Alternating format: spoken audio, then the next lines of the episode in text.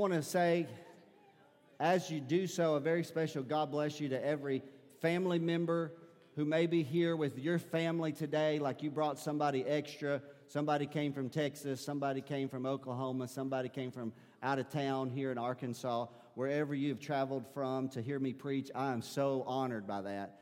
That you said, hey, I'm going to make sure. Oh, I know you came to see your family, but you, you put this first.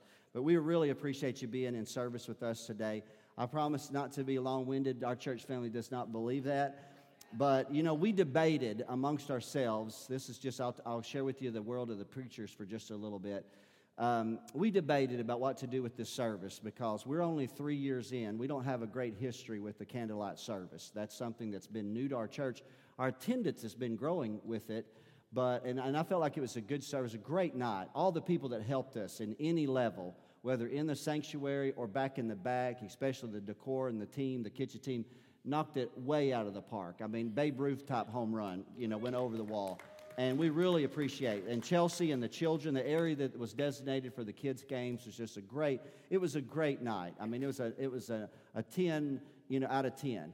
And, uh, but at the same time, when, you, when you're coming off of this, you're a little bit boxed in, uh, both in worship and in preaching at the candlelight service. And so we were debating about what to do with this service here. And we just kind of resolved, I said, let's wait and see where I'm at after my sermon preparation on Saturday. And, you know, I searched the word, I searched my heart because I really wasn't for sure exactly where I was going to go. And I really felt like the Lord gave me something that I'm excited to be able to share. So we chose to add a full worship set this morning. And so, again, if, Caleb said it best if you came here thinking we were just going to have a little quaint Christmas service, you're probably in the wrong place because we do believe in, in, the child, but we also believe in the resurrected Son of God. Amen? Somebody? Now, with that said, that doesn't mean that we don't find value in the Christmas narrative because that's where I'm going to be at today. But I'm going to ask you here very quickly um, to turn with me to Matthew's Gospel. We're going to go to chapter 2. You just were seated. You're new to our church. You hadn't even filled a visitor card out. There's one in the uh, seat in front of you. Fill it out. We'd love to have a record of your visit. You just got seated. You just got comfortable. The ladies just got their purses tucked under the seat. And we're going to ask you to stand up one more time. But that's just what we do around here. We just try our very best to honor the reading of the scripture, at least the opening text of the Word of God. Matthew's Gospel, chapter number 2, page 1140 in my Bible, if that helps you. If not, it's on the screen in front of you. Here it says, it's a familiar record. I was afraid that Shane was going to go. I'm glad you were in the temple and not in this text, Shane, a moment ago. And when Jesus was born in Bethlehem of Judea, in the days of Herod the king, behold, there came wise men from the east to Jerusalem saying, Where is he that is born King of the Jews? For we have seen his star in the east and are come to worship him. And when Herod the king had heard these things, he was troubled, and all Jerusalem with him. And when he had gathered all the chief priests and the scribes of the people together, he demanded of them where Christ should be born. And they said unto him, In Bethlehem of Judea, for thus it is written by the prophet. It's a quotation from Micah the prophet. He says, And thou, Bethlehem, in the land of Judah, art not the least among the princes of Judah, for out of thee shall come a governor that shall rule my people Israel. Then Herod, when he had privately called the wise men, inquired of them diligently what time the star appeared. And he sent them to Bethlehem and said, Go and search diligently for the young child. And when you have found him, bring me word again, that I may come and worship him also. Verse 9 And when they heard the king, they departed. And lo, the star which they saw in the east went before them, till it came and stood over where the young child was. And when they saw the star, they rejoiced with exceeding great joy. And when they were come into the house, they saw the young child with Mary, his mother, and fell down and worshiped him. And when they had opened their treasures, they presented unto him gifts gold and frankincense and myrrh. Being warned of God in a dream that they should not return to Herod, they departed into their own country another way. That's a familiar passage of Scripture, isn't it? I'm going to extract from this today a title of our message, and I won't elaborate on it as of yet. And this is the title, I put it on the phone tree yesterday. The star was not in the sky. So you can think on that with me for a moment. The star was not in the sky. Let's pray. Father, I love you, and I am so honored to be in this house and privileged. God, though I said it with jest a moment ago, for every person, including family members who may have traveled to be with family for Christmas, who've come to honor you. Like the Magi of old, they've come to honor that child. God, we pray, Lord, that the same Spirit, the Spirit of the living God, would be upon our eyes to see and our ears to hear and our heart to understand. Now, I prayed this privately, and I want to pray it audibly and publicly. God, would you make me as the oracles of God today? I have a word in season for the people today. And as Caleb prayed earlier, we'll pray it again right now. Let preaching come easy in this house. It's in Jesus' name, and all God's children said, Amen and amen. Before I begin to develop this text of Scripture, I would like to share with you just some open confession and transparency about Christmas from the, from the heart of a pastor who's been pastoring now for um, right at 28 years and preaching for longer than that, several years longer than that, about 10 years longer than that. Um, often Christmas is a, it's a challenging time to minister. You wouldn't think that would be the case, but, but it is, uh, it's challenging to minister. Not necessarily the, the, the word side of it, but first of all, every pastor has an internal conviction. Number one, that says, Nowhere in Scripture are we exhorted to make special reference or to celebrate his birth. I know you're quiet on here, but that's just the truth. We're not. As Shane said earlier, he was born to die. However, we're not forbidden from recognizing this day either. And so it comes, if you really want my heart on it, I think it comes down to Romans 14, verses 4 and 5, where Paul talked about special days or holy days. He said, if you determine one day has greater value than another day, he said that's between you and the Lord. He said, you've got to be fully persuaded in your own mind. And that's the way that I actually feel about Christmas. Two, number two, what is supposedly holy has now become commercialized. We all know this. And uh, yet, people, here's where the, but here's where the challenge for the preacher is. People within the church and even without the church look to the pastor to make what has become secular sacred. And that's a difficult thing to do. Now, over the years, I've become, in my own heart, indifferent to Christmas celebration. I'm neither necessarily for nor against. I want to say this I don't think all folklore and tradition is necessarily evil. I do not. And I certainly don't want to scar the children today the first time they've been in service with me and they walk out and say, Our pastor is the Grinch. All he needed was a mountain and a cave to live in. Or our pastor is Pastor Ebenezer. You know, obviously, that is not my intention, and I'm not there at all today. But what I've done is, just me personally, what I've attempted over the years, because I've wrestled with those emotions, what I've attempted to do is look past the modern celebration and see if I can extract anything from the scriptural narrative. Can I, can I, can I go over that familiar story with a microscope? Can I go over it and look so so closely to see is there anything in the scriptural narrative or the historical narrative that I might stir your heart with in any way? In any way. And so when you consider the Christmas narrative, it's actually only contained in two of the four Gospels. Luke gives us an account, Matthew gives us an account. Luke's account deals with the census of Augustus that resulted in the journey uh, from Beth, uh, or from uh, where they dwelt in Nazareth, Mary and Joseph, to Bethlehem. The second record is the one that I chose to read from today, and that's here of the journey of what we call the Magi. Um, they make their long and arduous journey uh, to Jerusalem, arriving first in Jerusalem and secondly there in Bethlehem. Now, so Matthew tells us of the story of the arrival of the Magi, but he doesn't necessarily tell us the story of the Magi. So you have to pause and think on that for just a moment. He simply tells us that we have no historical background here in the scriptures. We have no record. They're simply listed as King James English, wise men from the east. So uh, that's their history, who they are, and how or why they were looking into the heavens upon the illumination of what we have noted as the star, we have no biblical record. So here's the things that you can glean from if you'll take the time as I have. And I'm going to share this because I think it's going to help you understand this narrative here for just a few moments. It's thought by some that they were kings, possibly out of the uh, region of Persia.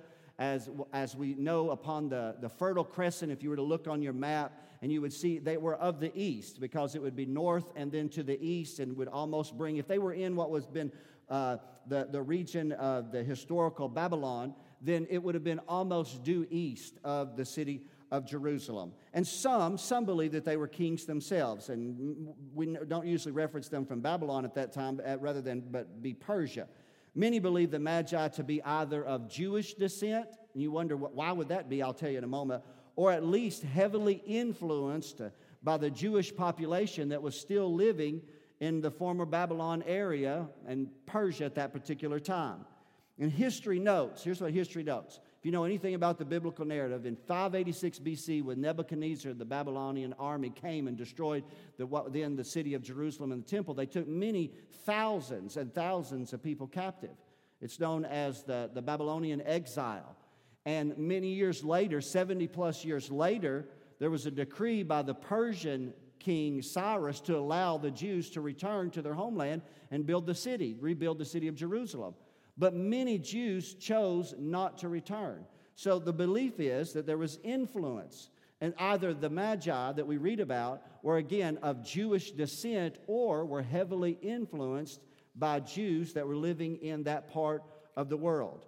During that time of the exile, we do have biblical record of the fame of Daniel and his three Hebrew brothers who were cast into the fire, right? Shadrach, Meshach, and Abednego, right? And we also have, during that time period a little bit later, we have the record of Esther and Mordecai, right? And even during that time, and even the, you know, we, the, some of the celebrations that we have today in the Jewish community are traced from that particular time.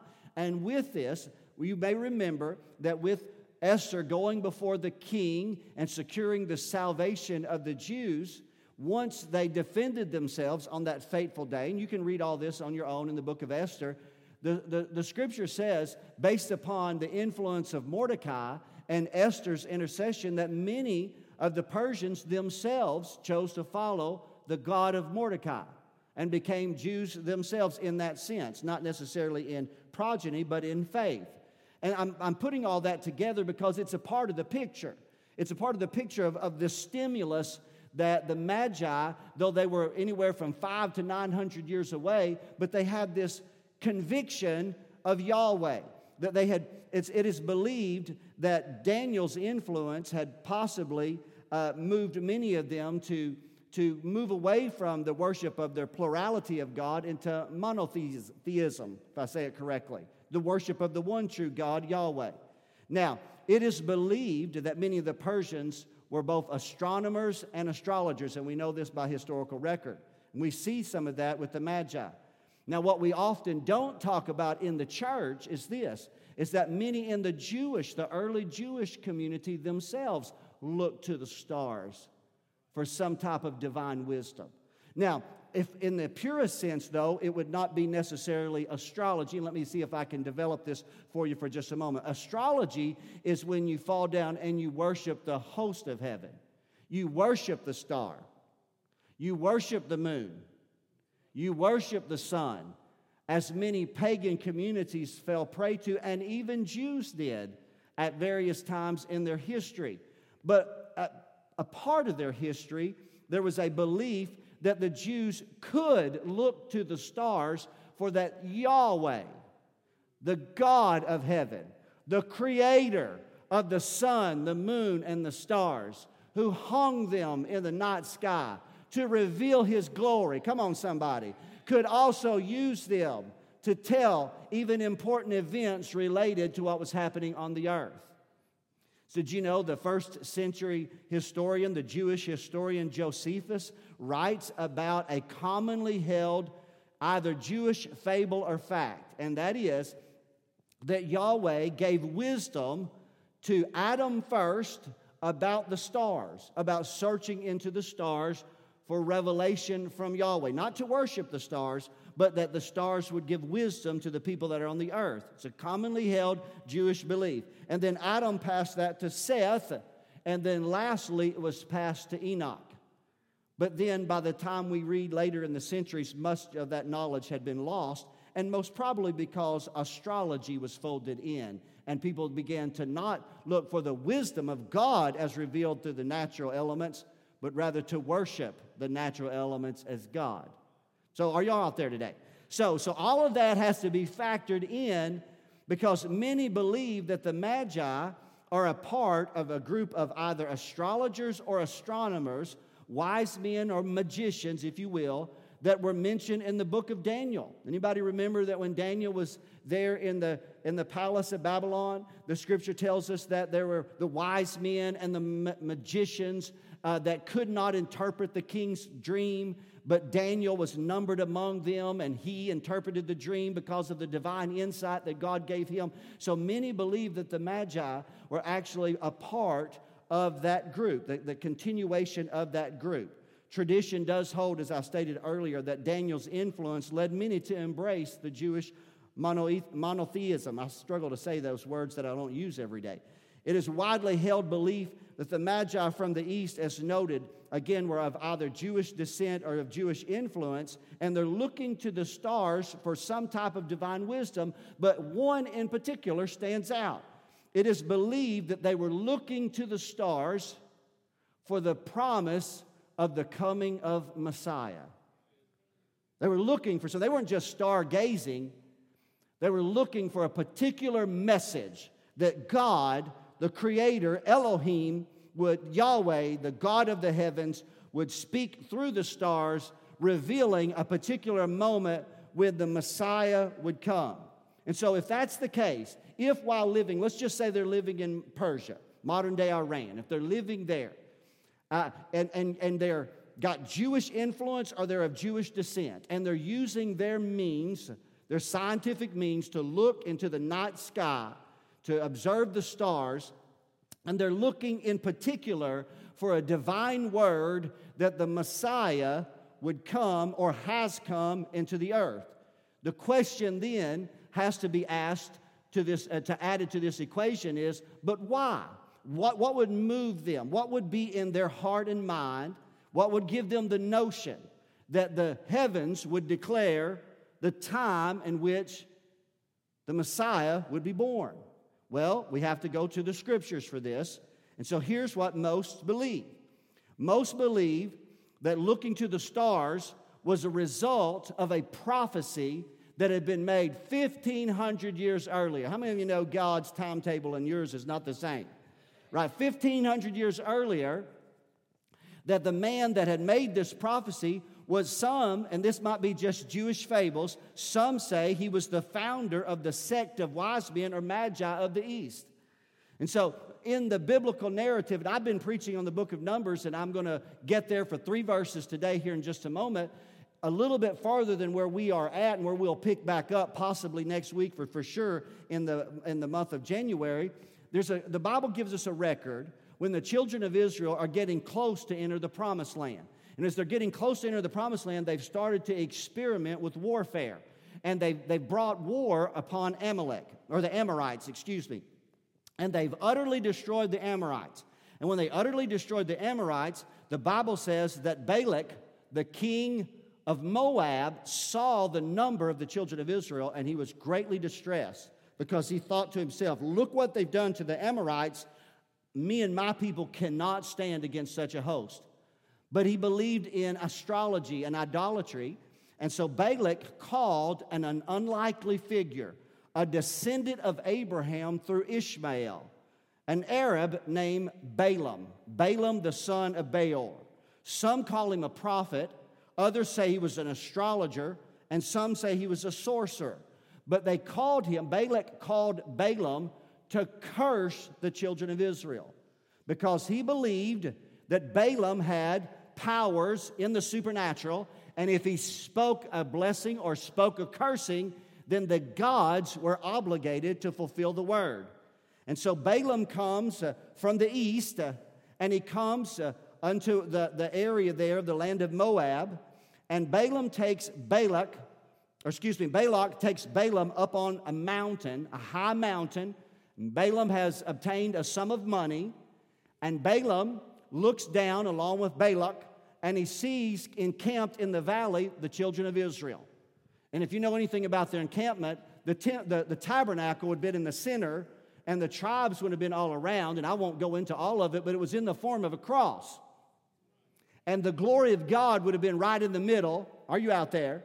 And so Balak is counting out his silver coins to give to Balaam. And Balaam clears his throat and he gets ready to open his mouth and to pronounce a curse upon the children of Israel. But much to his surprise and to Balak's surprise, rather than curse Israel, he blesses Israel. Now, don't get the preacher started on Christmas Eve when I start. I could easily preach about God can cause your enemies to bless you. Come on, somebody. I won't go there. I know this is a holy day for us. So I won't go there. But, but with this, so that just infuriates and frustrates Balak. And so Balak then moves him to another mountain and he says, All right, get it right this time. Balaam does it again, gets that fresh water bottle, clears his throat, opens his mouth, and he starts to curse the children of Israel, and out flows a blessing. Balak, the king of Moab, is beside himself, uh, and he goes up on another mountain. And the process is repeated. And this time, when he blesses the children of Israel, there's a particular phrase that's captured there, three verses. We're going to put it on the screen. We want you to read it. It influences our story today. So, 1500 years earlier, from the time that the Magi leave the land of the east because of the illuminating body that is in the sky and make their journey to Jerusalem, 500 to 900 miles, approximately 60 to 90 days, even up to 120 days Many believe that they're moved because of this prophecy. Now, I don't have a lot longer today, so I, but I want y'all to stay with me. This all going to come together here in just a moment. Read it with me. And so this is Balaam. And Balaam took up his parable, the son of Beor, and he said, The man whose eyes are open hath said, he's speaking of himself, hath God, he hath said, which heard the words of God and knew the knowledge of the Most High and saw the vision of the Almighty, falling into a trance, but having his eyes wide open. Verse 17 I shall see him, but not now. He's saying, I'm seeing something coming, but it's not right in the immediate future. He said, I shall behold him, but it's not near. There shall come a star out of Jacob, and a scepter shall rise out of Israel, and shall smite the corners of Moab and destroy all the children of Sheth. And so, take that prophecy, hold it, and it is believed that this particular prophecy, let me go ahead and break it down for you. In this prophecy, you will see two reference points a star. Well, in almost all ancient cultures, almost all ancient cultures, a star represented deity. It doesn't take much to go through the archaeological record and you'll find a star. Even the Hebrew Bible, in one of the, the book of Isaiah, there's a reproof of the children of Israel who have fallen prey to idolatry. And here's what they said the star of your god Molech. So the star represents deity. And then the scepter represents royalty. So what we have from that utterance of Balaam high upon the mountains of Moab, looking down upon the children of Israel encamped, the prophetic word was this not near, not in the immediate future, but sometime past, 1500 years is what it would become. God said, There's one coming God said there's one coming, a king of divine or heavenly origin who's going to be in the earth. He'll have a scepter, but he's not going to just be an earthly king, he's going to be a divine king. Woo, I feel Jesus right there.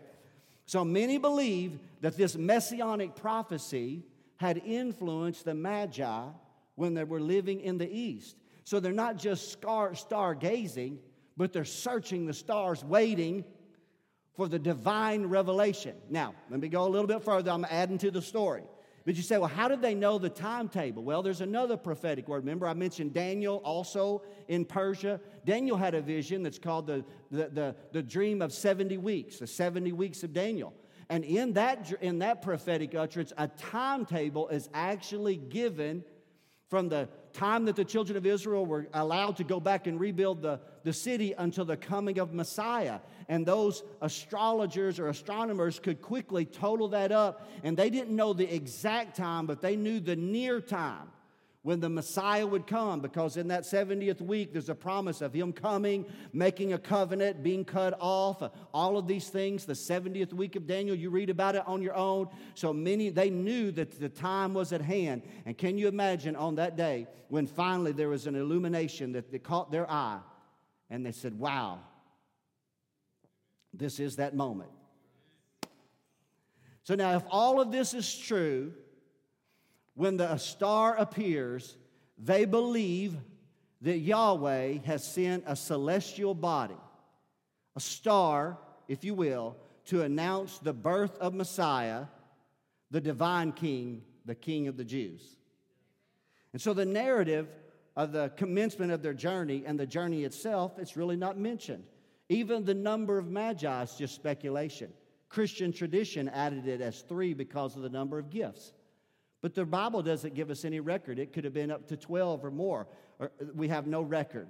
The distance of the journey, again, as I mentioned, is believed to be between 500 to 900 miles, depending upon where they were at in the land of the east, which would also lead to whether it was a 60 up to even 120 days. So for today, though, let's talk about that star before I close this message off. Let's talk about that star, that, that, that heavenly illuminating body. All we know is that the star really just appears twice. Did y'all know that? Many people don't catch that. Many people believe that the star went in front of the, the, the Magi for the entire 60, 90, 120 day journey, but we're not reading it close enough. It seems as if by the record, by the wording of Matthew, that the star appeared to them into the, in the east and they knew to go to Jerusalem. But the star didn't lead them to Jerusalem. Because if you read the record, when they got to Jerusalem, they were, first of all, they were surprised that the people and the inhabitants and the king of Jerusalem didn't know anything about the star. And yet, they, once they obtained where the promised seed was going to be born and find that it's in Bethlehem, when they're leaving Herod's palace, it, Matthew says, as they're making the journey, you know it's only four to six miles from Jerusalem to Bethlehem?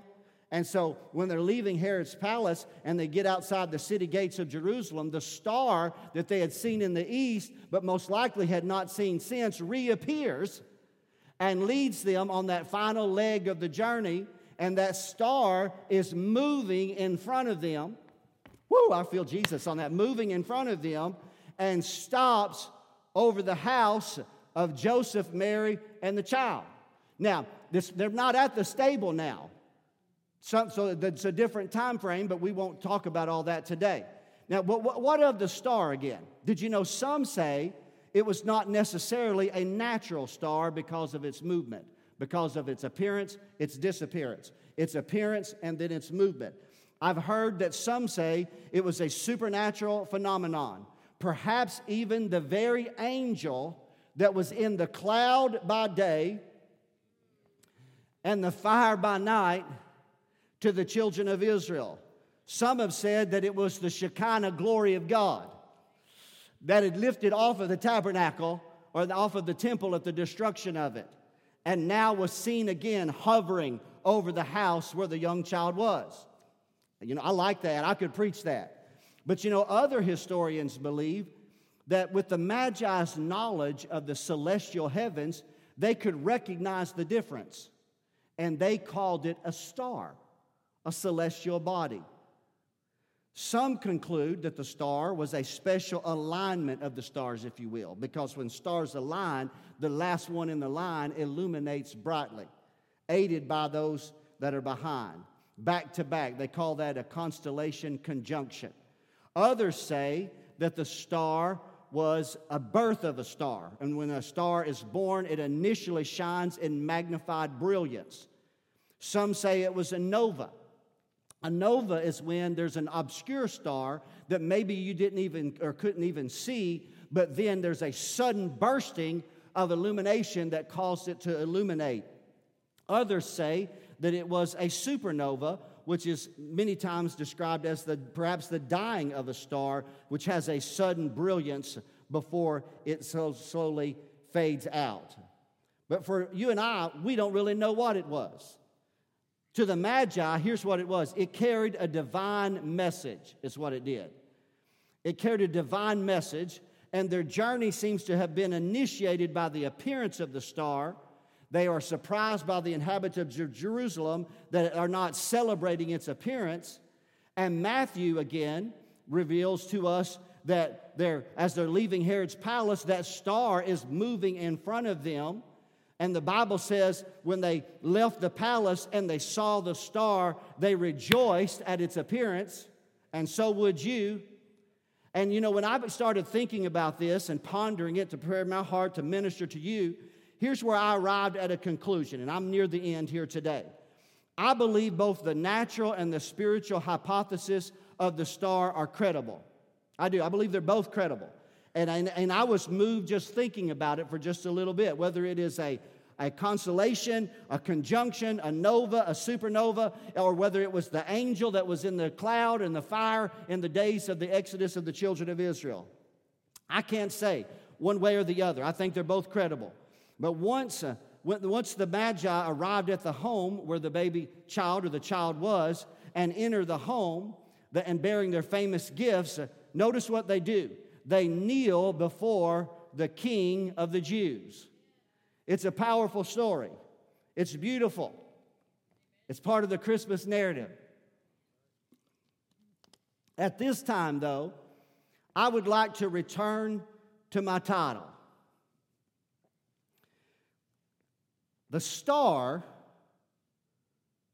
was not in the sky.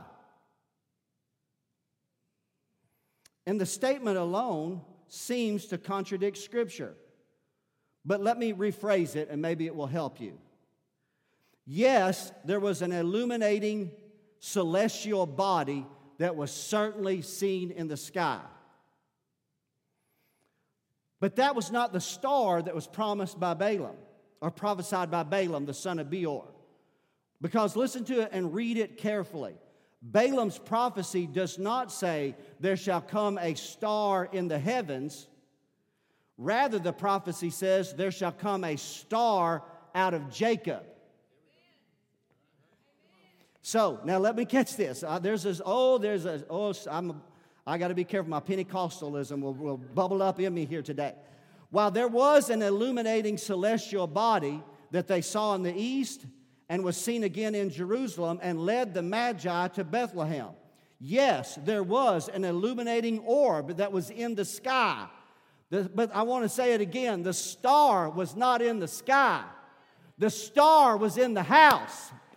I, got, I came along on this Christmas Eve morn to tell you that the illuminating orb was not the star. I came along to tell you that the child sitting in the lap of his mother that had made a journey from the bosom of the God of Abraham all the way through the womb of Mary. And now the little child, probably still nursing on his mother's breast, that little child was the star of Jacob.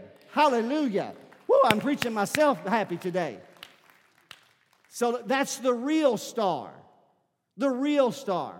Who was that real star? I'll tell you who he was. He was the prophesied seed of the woman who would crush the head of the serpent. He was the one with the scepter in his hand and the word of God in his mouth. That was the star. He was the one that was born of the earth, but he was born of a heavenly progeny. The star is the first, and he's the last. that star was the beginning and he's also the ending. He's the Alpha, that star was the Alpha and he's also the Omega. That star is the Redeemer. That star's the great physician. That star was the line of the tribe of Judah. That star was the judge, the teacher, the healer, and the balm of Gilead. Glory to God. That star that was seated in the lap of his mother is the rose of Sharon.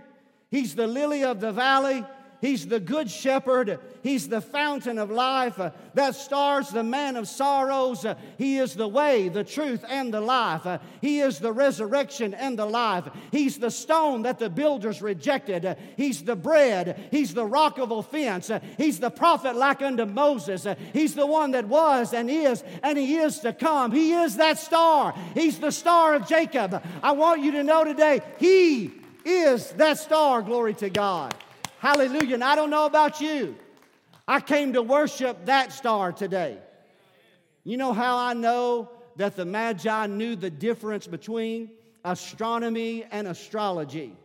It's because when they got to the house and that glorious illuminating orb had hovered over the house, and they had gifts in their hand, they didn't stop outside the house and bend their knee in idolatry and lift up and praise the host of heaven, but rather they went in the house, pushed the door open, and said, uh, This is now the holy place, uh, and the glory of Almighty God is now in this house. Uh, and they bent their knee and bowed before the Christ and presented their gifts because they knew they had a revelation. The star was never in the sky in the first place for the star was in the house. Glory to God. Woo, that's good preaching on a Christmas morn like today. And I'm going to say, let the worship team join me. I got one more verse of scripture, and then I'm going to get out of your way. I promised the young children if they wouldn't get too squirmy, they wouldn't get added to the naughty list, and I wouldn't preach long. you say, Pastor Brown, how do you know that the star was in the house? That's a fair question. How do we know? Said a star of Jacob. Because Jesus said it by his own lips. Did you know the last of the seven I am statements of Jesus? Seven verses, I believe, before the end of the canon of Scripture. The canon of Scripture in the book of Revelation ends with, Even so, come, Lord Jesus, come quickly. I believe it's Revelation 22 and 23, I think.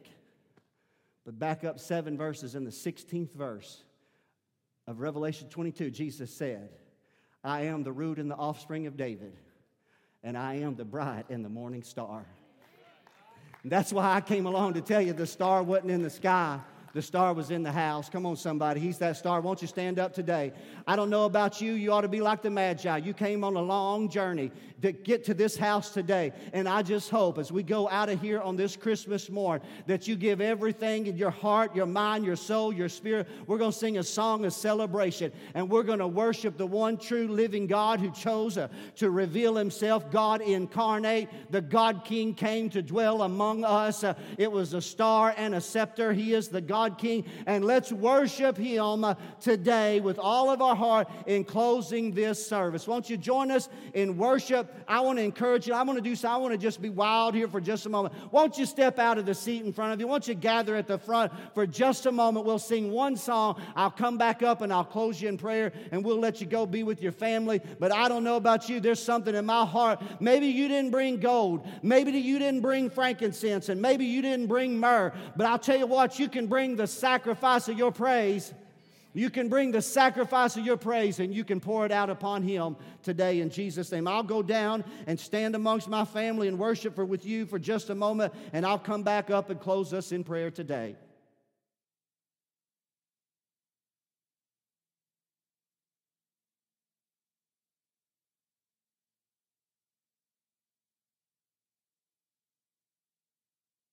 Come on, church family, let's worship. Come on.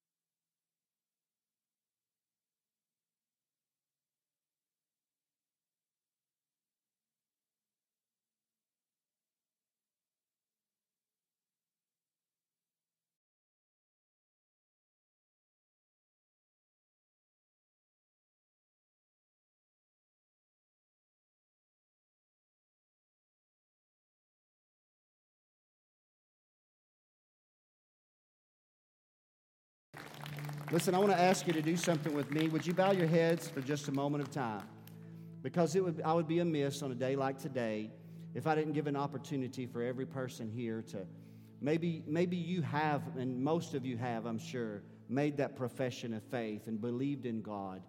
But there could have been somebody among us today, a family member, a friend, that came into this house today and and you know about God, you're like the Magi, you've, you've seen and followed from afar, but you, you've, today is the day when you were confronted close to close, face to face in this moment of time. You say, Pastor Brown, how today? What can I give? I didn't bring gold or frankincense or myrrh. God wants your heart. He wants you. He wants you. That's, that, that's what He came for here today. That's why He came. Jesus came for you. He came for you. So you can give yourself to Him right now, entirely, all of your being. So I want to ask you to pray that with me. If there's anybody here under the sound of my voice that, and most of you, again, I know, and I'm your pastor and your friend, and I know of your faith and your relationship with God. But we can all pray this prayer together today, and it will help us. It maybe help someone here have an easier time to say these words. We could just say, Father God, today, I believe in Jesus. I confess him as my Savior and my Lord. I ask you, Lord God, to forgive me of all my sin and to cleanse me from all unrighteousness. Today, Lord, I am yours and I will follow you the rest of my life. In Jesus' name. And all God's children said today, Amen and amen and amen. Father God, today, what a privilege.